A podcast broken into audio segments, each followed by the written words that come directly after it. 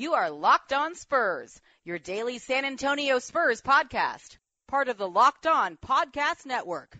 Your team every day.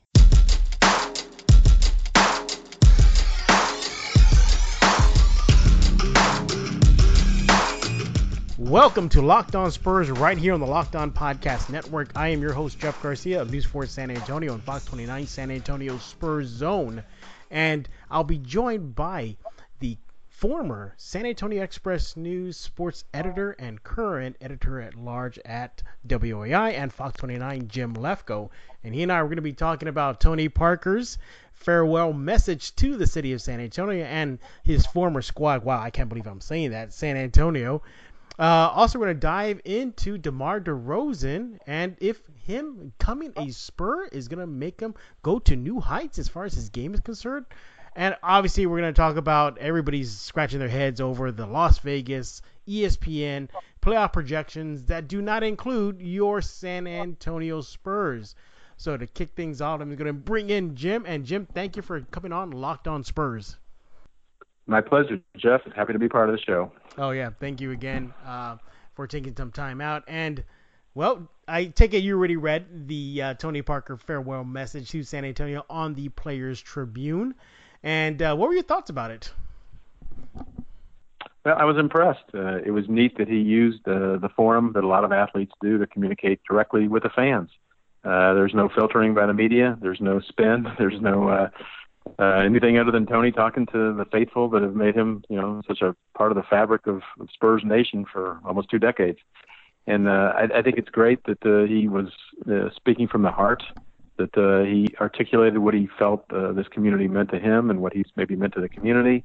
Uh, that he talked about the Spurs way, uh, all the things that we always knew about him. And uh, I think it's going to be really cool when he comes back here and I think he's even set the stage for uh, when his career ultimately does end. That uh, he's, you know, that number is going to be hanging from the rafters, and uh, he's going to bring down the house because uh, he's created quite a few memories for for Spurs fans over the last decade and a half. That he is in that Players Tribune article or message.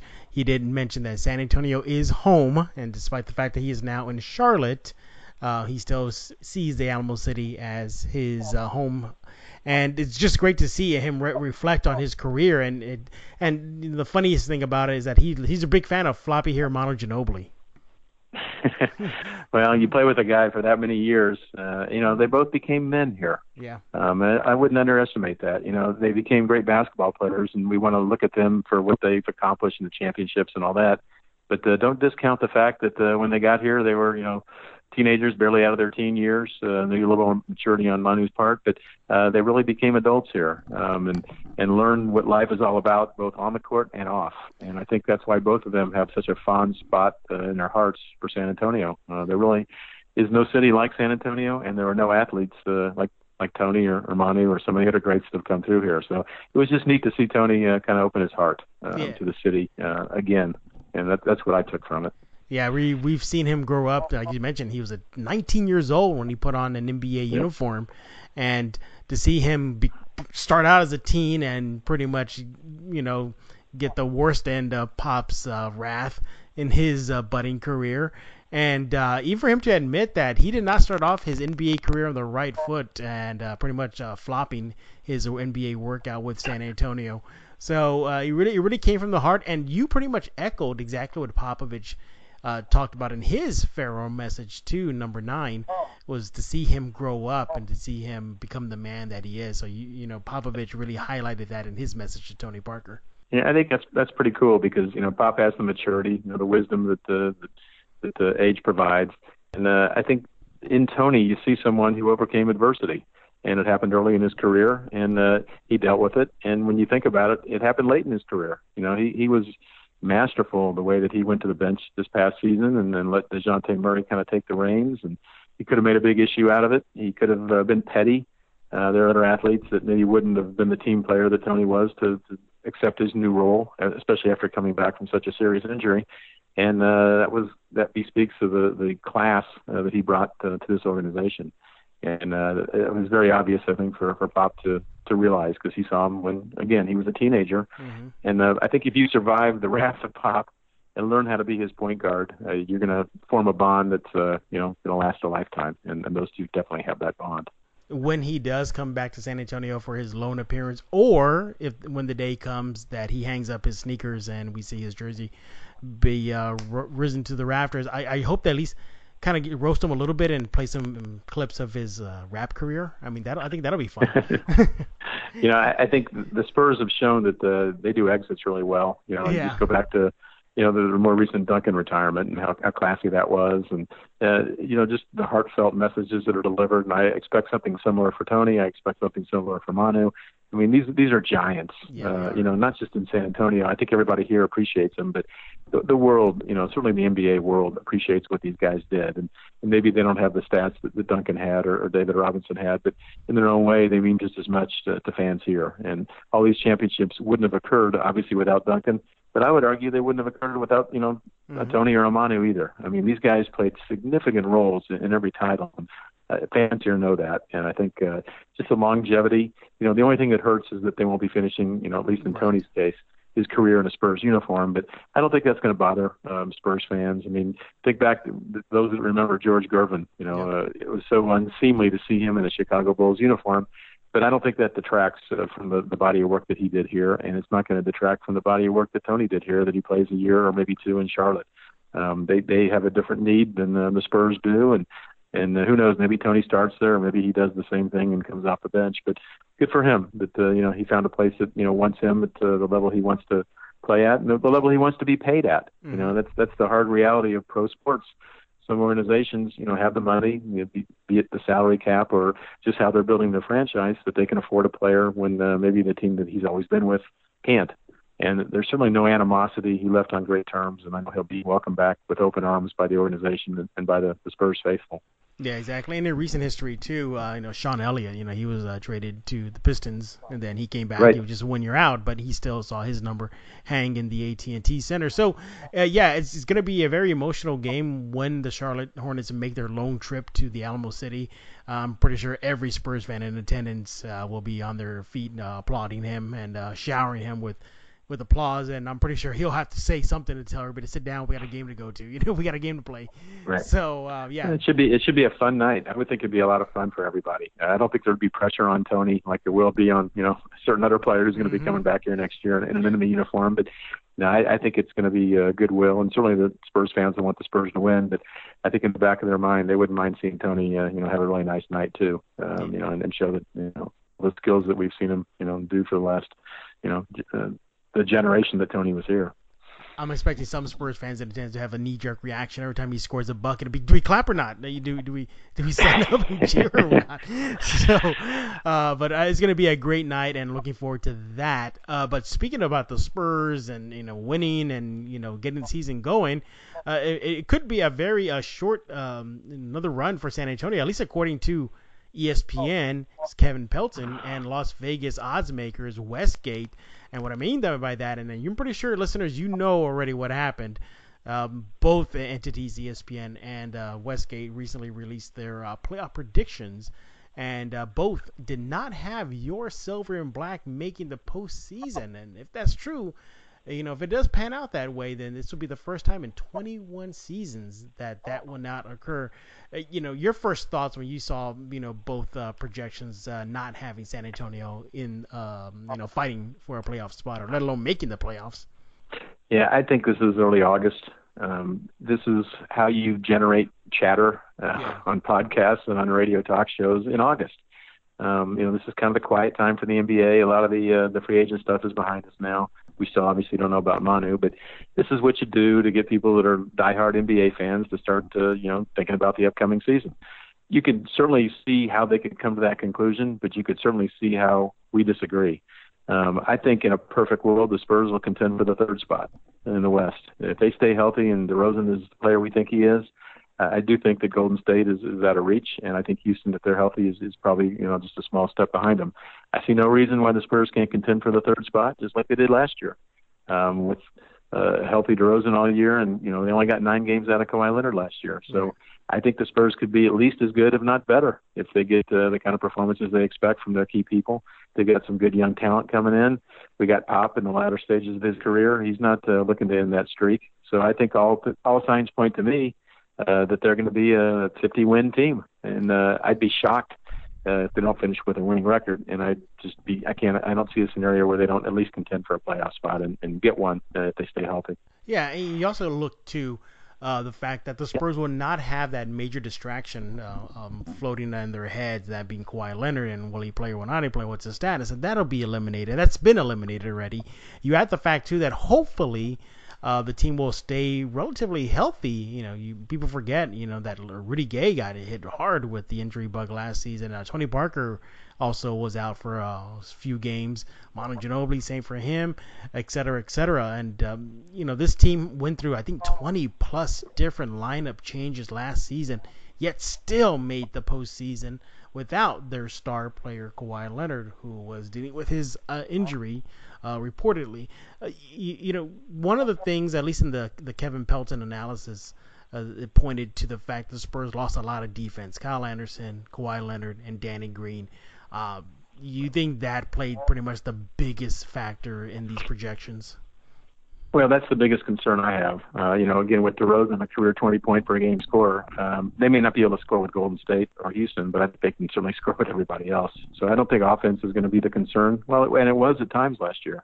I think defense uh, is what I want to see. You know, and again, Pop's got a long history of you know commanding. Uh, you know, defensive intensity and, and defensive prowess. You know, anytime this team doesn't lead the NBA in, in defense, it's it's shocking to me, and uh, I'd be stunned if they don't return to that level my only you know question is how will the team chemistry work on defense? And uh, one stat that uh, I found pretty fascinating about the DeMar DeRozan, and again, I, I love his offensive game, but uh, 538, uh, the website did a did a thing. Uh, they called it lag rate, and I'd never heard of that before. Mm-hmm. But it was a pretty interesting statistic where they measure how many times a player doesn't beat the ball back on defense past half court. And for DeRozan last year, it was uh, about 101 times which in and of itself doesn't mean a whole lot. But they took the stat one step further and said, how many times are you three seconds behind the ball? If you're three seconds behind the ball passing half court, you're not part of your team's defense. And uh, 15 times out of those 101, he didn't get back past half court within three seconds of the ball passing half court. That was sixth worst in the NBA. And that's a pretty telling statistic.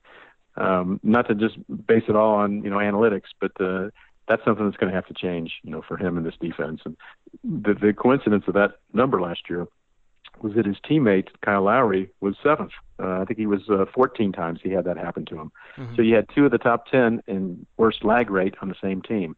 And to me, that goes to the culture uh, that they played in in Toronto last year, and the culture is 180 degrees different here. Um, part of the reason, uh, and at number one in the NBA for worst lag rate was Draymond Green. Wow. And we all know why why his stat was so bad because he spends you know half the game arguing with the referees back there. Right. Wonderful defensive player, but you know there are times when he just doesn't get back on D because he's arguing. That I can't imagine the Spurs had 15 the combination of Lowry and DeRozan last year, 15 times among the whole team of people not getting back on defense within three seconds of the ball passing half court. So again, I'm not trying to make too much of that statistic. What I think it points to is uh, potentially some bad habits that need to be broken. And the way the Spurs coach defense, uh, I have no doubt those those habits will be broken if if DeRozan's bringing them here with him. And I, I think he's got all the talent in the world to play good defense. And when he's surrounded by a culture that emphasizes defense, I think uh, you'll see some marked improvement there uh, in his game uh, when it comes to stopping the other team. Yeah, and look, you know, another thing too that's probably going to change heading into the the new season is there'll be a little bit more stability. You know, DeMar DeRozan brings stability at that two guard spot, which is kind of shaky with the loss of Danny Green, and you know, and Manu Ginobili being long in the tooth. Patty Mills likely to slide back into his natural position, that being the point guard. Um, you know, last season he was pretty much shuffled in and out. And so you're going to start one game, you're going to you know rest one game, you're going to come off the bench, you're backing up this guy, you're playing point guard, you're playing shooting guard. You know, he was all over the map. I think this these projections, you're right. You know, it is a way to drum up talk and you know get a little attention to the person's uh, site and name. Uh, but there's just so much that's just not factor into this. And yes, it is really, really early to be really projecting playoffs positioning. But like they say, Jim, death taxes Spurs, and if it it's your own peril if you count out San Antonio making the postseason. Yeah, I think I'd go the other way. If I had any doubt, I'd throw them in there just because of their history. And, yeah. and again, to me, there's no doubt if they're healthy. I know some of these other teams have made great strides, but there's just too much uh, credit being given to the Lakers right now. You know, LeBron's a wonderful player, but you know, you look at the rest the, the lineup out there and to project them as potentially the third best team in the West, uh, you know, I got to see it to believe it. And again, there's it, how boring is it if you just project the standings the way they finished the year before? Um, so yeah, you've got to be a little bit different. It's got to be a little bit controversial. They they did some things in the East too that I didn't agree with, but that's what August is for. And uh, we don't even have a final roster yet. You know, yeah, they're so far from you, you know, knowing who the you know 12th, 13th, 15th guy is going to be. What's the starting lineup going to look like? Right. You've got so many answers that you know still have to come before you can even realistically guess at where they're going to finish or what number of victories they're going to have. But you know, this is fun. You know, it's fun to have that out there. Spurs fans can use it as you know the world's against them, and that's a great motivator. If I was Pop when training camp started, I'd make darn sure that everybody on that team saw those those predictions, and uh, you know that he threw the gauntlet down to them. It, it should be great motivation for these guys if they need any. Well, Rudy Gay took note of the ESPN projections and. Uh, I, I think he pretty much etched it in his brain uh, when uh, he commented, uh, paraphrase here, something like, "Okay, you know, we're not making the Spurs are not making the payoffs. Okay, remember this down the line." ESPN. So Rudy Gay got a little chip on his shoulder. But speaking of chip on his shoulder, DeMar DeRozan, we're going to talk about him uh, right after this break from a word from our sponsors. Okay, we are back, and we are joined by Jim Lefko, uh, former sports editor over at San Antonio's Express News.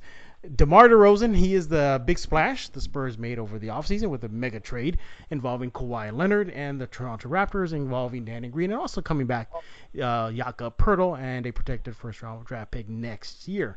Uh, DeMar DeRozan, you know, you know he's um, his first experience getting traded, uh, his you know second team in his NBA career.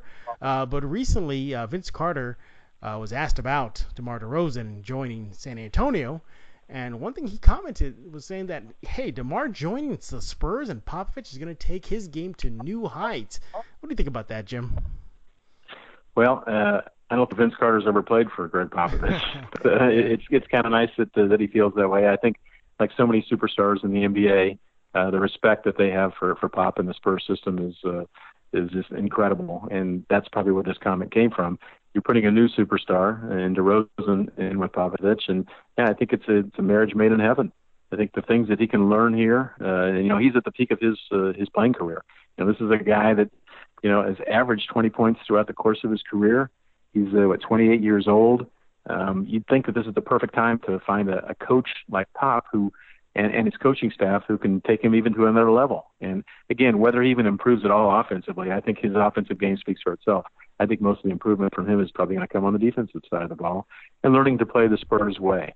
Um, you know, for a team that had the for a team that had the best record in the East last year, uh, they sure did a lot of uh, changing around from uh, getting rid of the head coach to getting rid of their star player.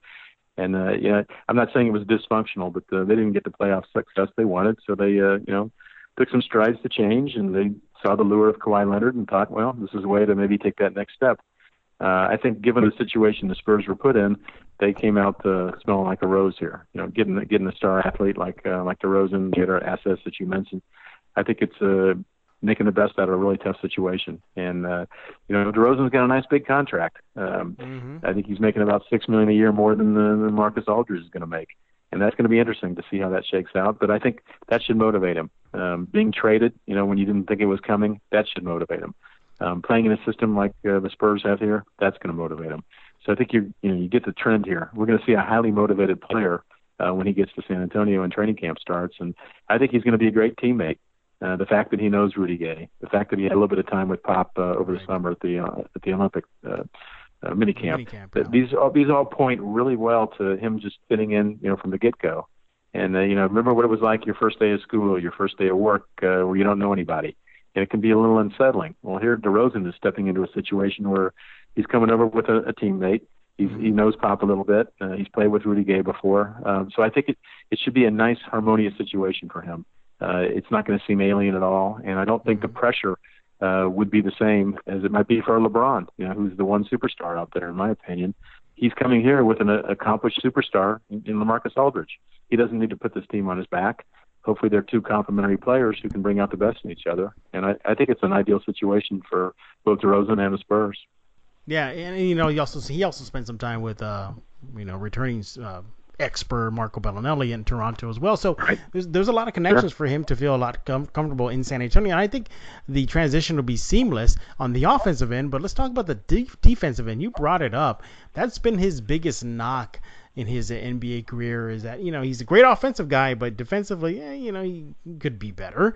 Um, do you think that's a big issue right now going into San uh, going into the next season? You know that position because you lose a guy like Danny Green at that two guard spot, and that was huge. Say what you will about his uh, on and off games on the offensive end, but when it came to defense, you know he brought it. Yeah, that that is the big question. You know, Green to me was a shutdown defender. Uh, Kawhi Leonard, obviously a shutdown defender. Um, you know, you lose those two guys. Kyle Anderson, probably underrated as a defender. Oh yeah, Um, so you know, there's there's three of your core players uh, who really brought it on the defensive end. And yeah, I don't think you just replace players like that. But I think if DeRozan had played his entire career here, you might be talking about him at that same you know that same Mhm. level. Um, but it is a concern. I mean, I, uh, he, he was a small role player last year, but Brandon Paul was another kind of defensive specialist that they could bring in on occasion and then get a few minutes on uh, you know somebody that you know you need to try and get you know make work a little harder on on the offensive end. So I think the combination of all these players that they've lost this year, the theme kind of is, is defense, and uh, that's what you know. This is the hall, that's the hallmark of this team. They won they've won a lot of games over the years when they weren't shooting too well from the field because that defense was a constant. Think of all the good teams they've held to 80, 85 points, 75 points over the years. You know that's not a fluke. This team yeah. takes defense seriously, and that's how you win championships. And you know, if this team wants to contend for whatever it wants to contend for, I, I still think the uh, the given is they're going to be able to score. The question mark is how well they can play defense, at, and can it approach the level of defense that we've seen in years past here. Jim, you know, you and I we spoke um, earlier today, and uh, one thing you took a little little exception with was the the, the, the praise that young Dejounte Murray is getting on the defensive end. Uh, last season, he got the um, got a big thumbs up from the NBA and being named to the All NBA Defensive Second Team. Do you think you know? Heading into next season, that progress, his defensive progress, will get better, or do you think we may be jumping the gun a little bit as far as right now in his career on the defensive end for young Murray? Well, I think the sky's the limit for him, and he seems to be a gym rat, um, a la Kawhi Yeah. Leonard. You know, when he was younger in his career, the kind of guy that just realizes he was put on this earth to play basketball, and, and by gosh, he wants to get as good as he can at it. I think we'll see two things out of Dejounte. We're going to see him pick up a jump shot. You know, hello Tony Parker. Yep. Um, they'll, they'll, they've got great shooting coaches here, and he'll learn to, to shoot that three a little bit better.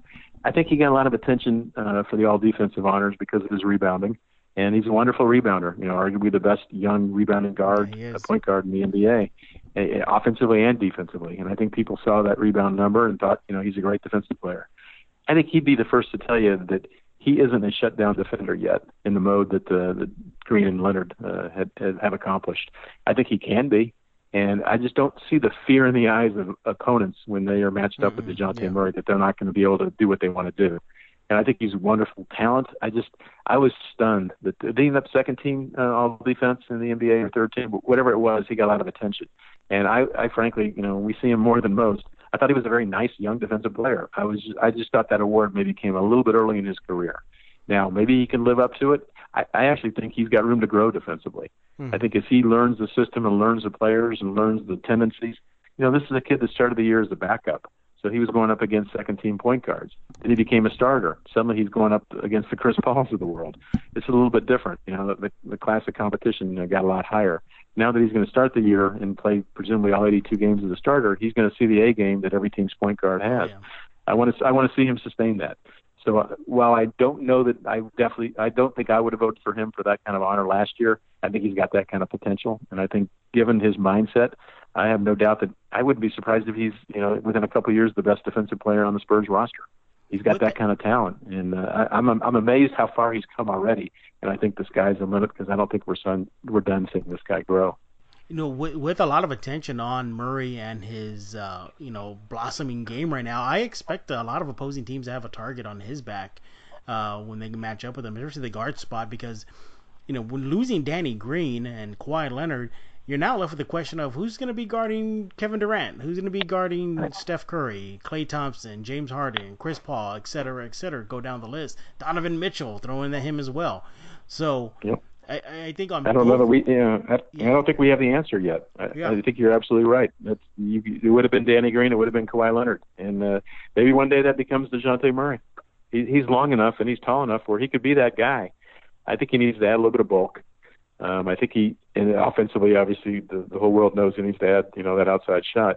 But defensively, he's got the mindset, and maybe he is that guy that uh, is, is the guy that doesn't matter.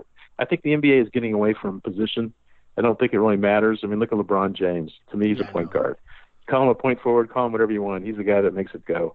You could argue that Houston has two point guards, and you know one defers to the other. But I would argue that whoever is your point guard, it really doesn't matter on defense when it comes to matchups. If if we if the Spurs think that Dejounte Murray is the best guy to guard LeBron James, and by gosh, that's who they're going to put on him. Yeah. Um, I don't know if they would start the game that way, but think of all the times that uh, Yeah. that Pop would, Pop would alter defensive strategy in the second half. I think of some of the times that Kawhi Leonard shut down James Harden.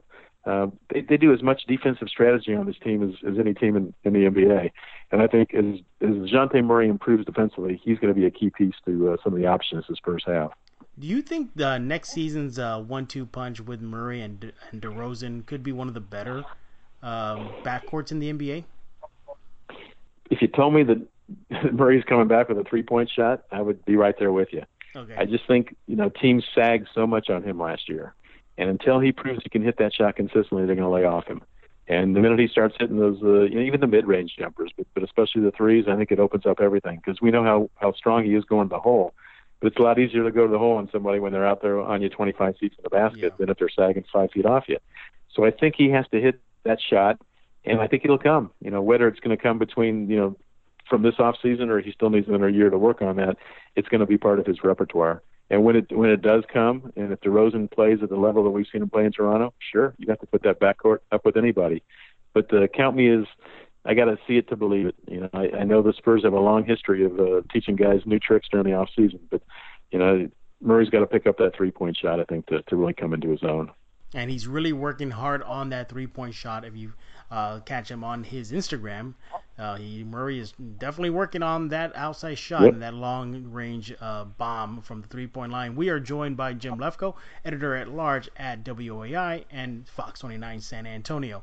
Uh, Jim, you, you know when you look at this Spurs squad, you know you, you, you see it a lot of new pieces. Uh, you know you bring in Poeltl, you you know DeMar DeRozan, Belinelli's back, et cetera, et cetera and uh, you're, you're you you look at this team and you're like, well, you know, we know defense could be an issue. We know their mid-range game is going to be great with LaMarcus Aldridge and DeMar DeRozan, but outside of that, are there any other areas of concern heading into the next season? Well, Pau Gasol's not getting any younger. Um, I like his game. I still, I'm still not sure if he's a starter or if he's more effective coming off the bench. But at this point, I'm not sure, you know, that I want to put Poeltl in there as a starting center. So I think that's an X factor. You know, guys do tend to get injured more when they're older. And uh, if Manu comes back, you know, he had a really good season last year from a health perspective. Uh, so that's that to me is the X factor. You've got some older players on this team. Rudy Gay, you know, missed quite a bit of a season uh, last year as he was recovering from a new injury that was after he had that horrible Achilles injury. So you got some key players that uh, you know you got to keep healthy. Aldridge, you know, not young, not old, but you know, mid-career. Had some, he's had some issues in the past with some some knee problems. So, you know, I think there's that concern. I don't know that their depth at the the big at the power forward and center spots is maybe where you'd like it um, coming into the season, but they've got some good young players that uh, who knows what's going to happen. Uh, I'm not a huge fan of rookies until they prove they can play in the NBA. You know, everybody looks great when they you know get drafted. Uh, they got a young rookie in, in Walker that I'm I'm really interested in seeing how he plays. But is he going to be able to contribute from day one? Is he uh, you know a shutdown defender candidate? Uh, will he be able to score? I mean, he's certainly got a wonderful personality, and I think he's already won over San Antonio just from some of the things he said. I hope the Spurs let him be himself when it comes to his personality. But if he can express himself on the court like that, um, that's you know that might be some help that we don't necessarily anticipate coming this year. And I'll tell you one other factor that that, that I, I think Spurs fans probably haven't really uh, fleshed out as much as maybe they can is who the leaders of this team are going to be. Yeah. I saw a lot from Murray last year, even as he was just becoming the uh, the starter point guard. He seems to have uh, uh, I don't want to call it precociousness, but he seems to be a little older than his years when it comes to on court leadership. So I'm, I'm really excited to see how that matures. And I think Rudy Gay, uh, now that he's got a year under his belt in San Antonio, is really going to emerge as a, a clubhouse leader. He's got the respect of his peers. He, uh, you know, made uh, DeMar DeRozan feel very comfortable about what he had to say about uh, playing in San Antonio. I just think that this is a guy that now in his second year is ready to step up and assume uh, more leadership. And it's the kind of thing that I think was really missing last year because you hope your best player is going to be your strongest leader. And, you know, at the start of the year, we would have thought that was Kawhi Leonard. As it turned out, he didn't play, and, you know, his leadership skills, you know, are not his strength. And Aldridge did a great job, both on the court and I think in the locker room. But you can't do it alone. And I think, uh, assuming Aldridge has another strong year on the court, uh, if he's got these other guys that have his back both on the court and in the locker room, uh, I think you're you're going to see some nice things happen for this team. Yeah, I, I think uh, the leadership uh, will be there in droves, especially if Manu Ginobili decides to uh, come back for one more season. You know, you look at a lot of the younger players, you know, like Murray, you know, who always looks at Manu Ginobili as, hey, you know, he's grandpa, you know, like we lean on him on, on, on for a lot of advice.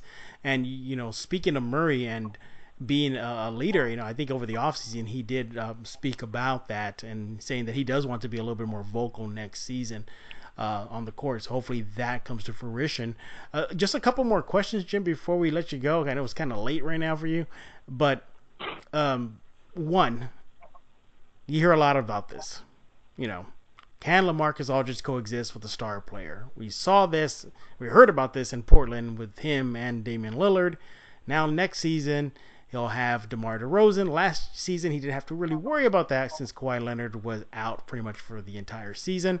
Um, N- nothing much to do about that, or is there something to really be keeping an eye on on that situation next season? Well, and that was the question we all had going into last season. You know, how are LaMarcus and Kawhi going to coexist? And it, it's almost a shame for Spurs fans that we never really got to see that play out because that that to me was going to be fascinating. I think it would have worked, um, but it didn't. Uh, you can't look back. So now we've got the, a new set of teammates, uh, star teammates. You know, it, DeRozan's a former All Star. It would not surprise me if, uh, given that he's in the West now and with the talent at that position, that that he's no longer an All Star. I'm not sure that really matters to the Spurs. You know, his numbers very well could decline. It happens to a lot of players when they come to San Antonio because of the team concept and because of the selflessness with which they play. Again, not necessarily a bad thing if he uh, if his numbers dip. Uh, we saw that with Aldridge, and it just like it's not necessarily a good thing if if one guy's carrying the entire scoring burden. So I think the fact these guys can share the load, there'll be some nights when one's on and one's off, and there'll be some nights when they're both on. And then how cool will that be when you get a couple 32 oh, yeah. point performances out of, out of both of them? And again, assuming they're playing good D and rebounding, I think it's a win-win. Uh, their games, I don't think they're going to be in the same spots on the court. I think they'll be able to get shots for both of them. Uh, it'll be interesting to see if DeRozan can get his points in the flow of the offense like Kawhi did. Uh, you know, a lot of times they have to call Aldridge's number and then force the ball down to him, and, and to great benefit. He does really well down there in that low block when he gets the, the ball. He can go to the hole. He can turn around and shoot that, that fadeaway. I, I think DeRozan is going to be talented enough where they're not going to have to call his number every other time down court. Uh, I think he's going to get his shots in the flow of the offense. Uh, I, I see no issues with these two uh, coexisting. Now we haven't seen them play together yet, so maybe that's premature. But it just seems like their games really suit each other. I think their personalities will suit each other. Oh yeah. DeRozan's a fun-loving guy. He likes social media. He likes uh, you know expressing himself. Uh, again, I think it, it's hard to say he's going to be a team leader when you know he hasn't been introduced to all of his teammates yet. I think he's got that potential, certainly with the experience, the the, the All-Star trips. I mean, this is a superstar that uh, is, is coming here that, in many ways, has, does a lot of things that Kawhi didn't. Um, you know, I, certainly Kawhi. I think if he could, if if Kawhi had DeMar's personality, we never would have been in the situation we were in exactly. last year. So you got a guy here who really is, a, I think, a team player who uh, wants to win and is hungry for a championship, and uh, I think that's all you can ask for. So to answer your question, I think those two will get along fine uh, on the court and off. Yeah, the mid-range game will be in full effect next season for San Antonio uh, between LaMarcus and Murray. And think about this too. Last year, I mean, how many times did we see it, uh, Jim, after games if the Spurs were not going offensively and LaMarcus wasn't going offense uh, on the offensive again, and yeah, his teammates would say, you know, we got to step up, we got to help LaMarcus, we got to help LaMarcus. Well, now he has somebody that can be there to help him yep. if he's having an off night. And who's to say that you know, Pop will make substitutions and you know have some time where maybe DeMar is the the go-to guy, and while LMA sure. is taking a taking a rest. Yeah, I agree. The, the only thing I would caution is there may be a feeling out period. especially if the uh, the schedule comes out, which I guess is due later this week. Yeah, it is. And uh, you know the Spurs start with uh, you know a lot of playoff teams early, which the NBA tends to do to the Spurs. It seems like. Uh, I don't know that you'll see the chemistry from day one. I, I think it takes time, and that's the beauty of an 82 game season. You know, we don't have to see the, the finished product uh, by mid-November. Uh, I think it may take a little bit of time to figure out, you know, what all's going on. There's going to be a lot of new players in, in new roles. Uh, again, how will the rookies fit in? You know, how will the new acquisitions fit in? Um, you know, we think we know Belinelli's game, but you know, how's that going to fit with the current cast of characters? Um, so I, I just think there'll be a little bit of a learning curve, not a long one. I would certainly think by uh, by Christmas we're going to have a pretty good feel of what this team's all about. And uh, just again, if the schedule's tough, uh, it, it's just tough for a team with you know they lost four or five really key players off last season's team, and I, I just caution that it, it may not be one of these uh, 12 and two starts, uh, especially if the schedule's really tough. Yeah, I, I've been uh, telling Spurs fans that patience is going to be in order as early on in the season. New parts, new players, new star player in the fold, DeMar DeRozan. The adjustment period. Look, LaMarcus Aldridge, you know, he went through his uh, rough patch learning the Spurs system. Um, I don't think it would get to the point where DeMar would demand a trade, but uh, you know, you saw you saw it in one moment with LaMarcus Aldridge. Would not be surprised if we see some frustration early on with DeMar as he's trying to feel his way into this system. But I, I think this the cast around him will help his uh, learning curve uh, just you know be be at a tremendous speed where he can get um, you know going and on the right foot in his new city, San Antonio. One final question, Jim. Uh, how huge was it to see DeMar and Popovich uh, working together, at least for a little while, out in Vegas with Team USA? I think it was great. Uh, I mean, that's what a what a hidden benefit uh, for having Pop be the Olympic coach that he gets to uh, have some time with his his new star player.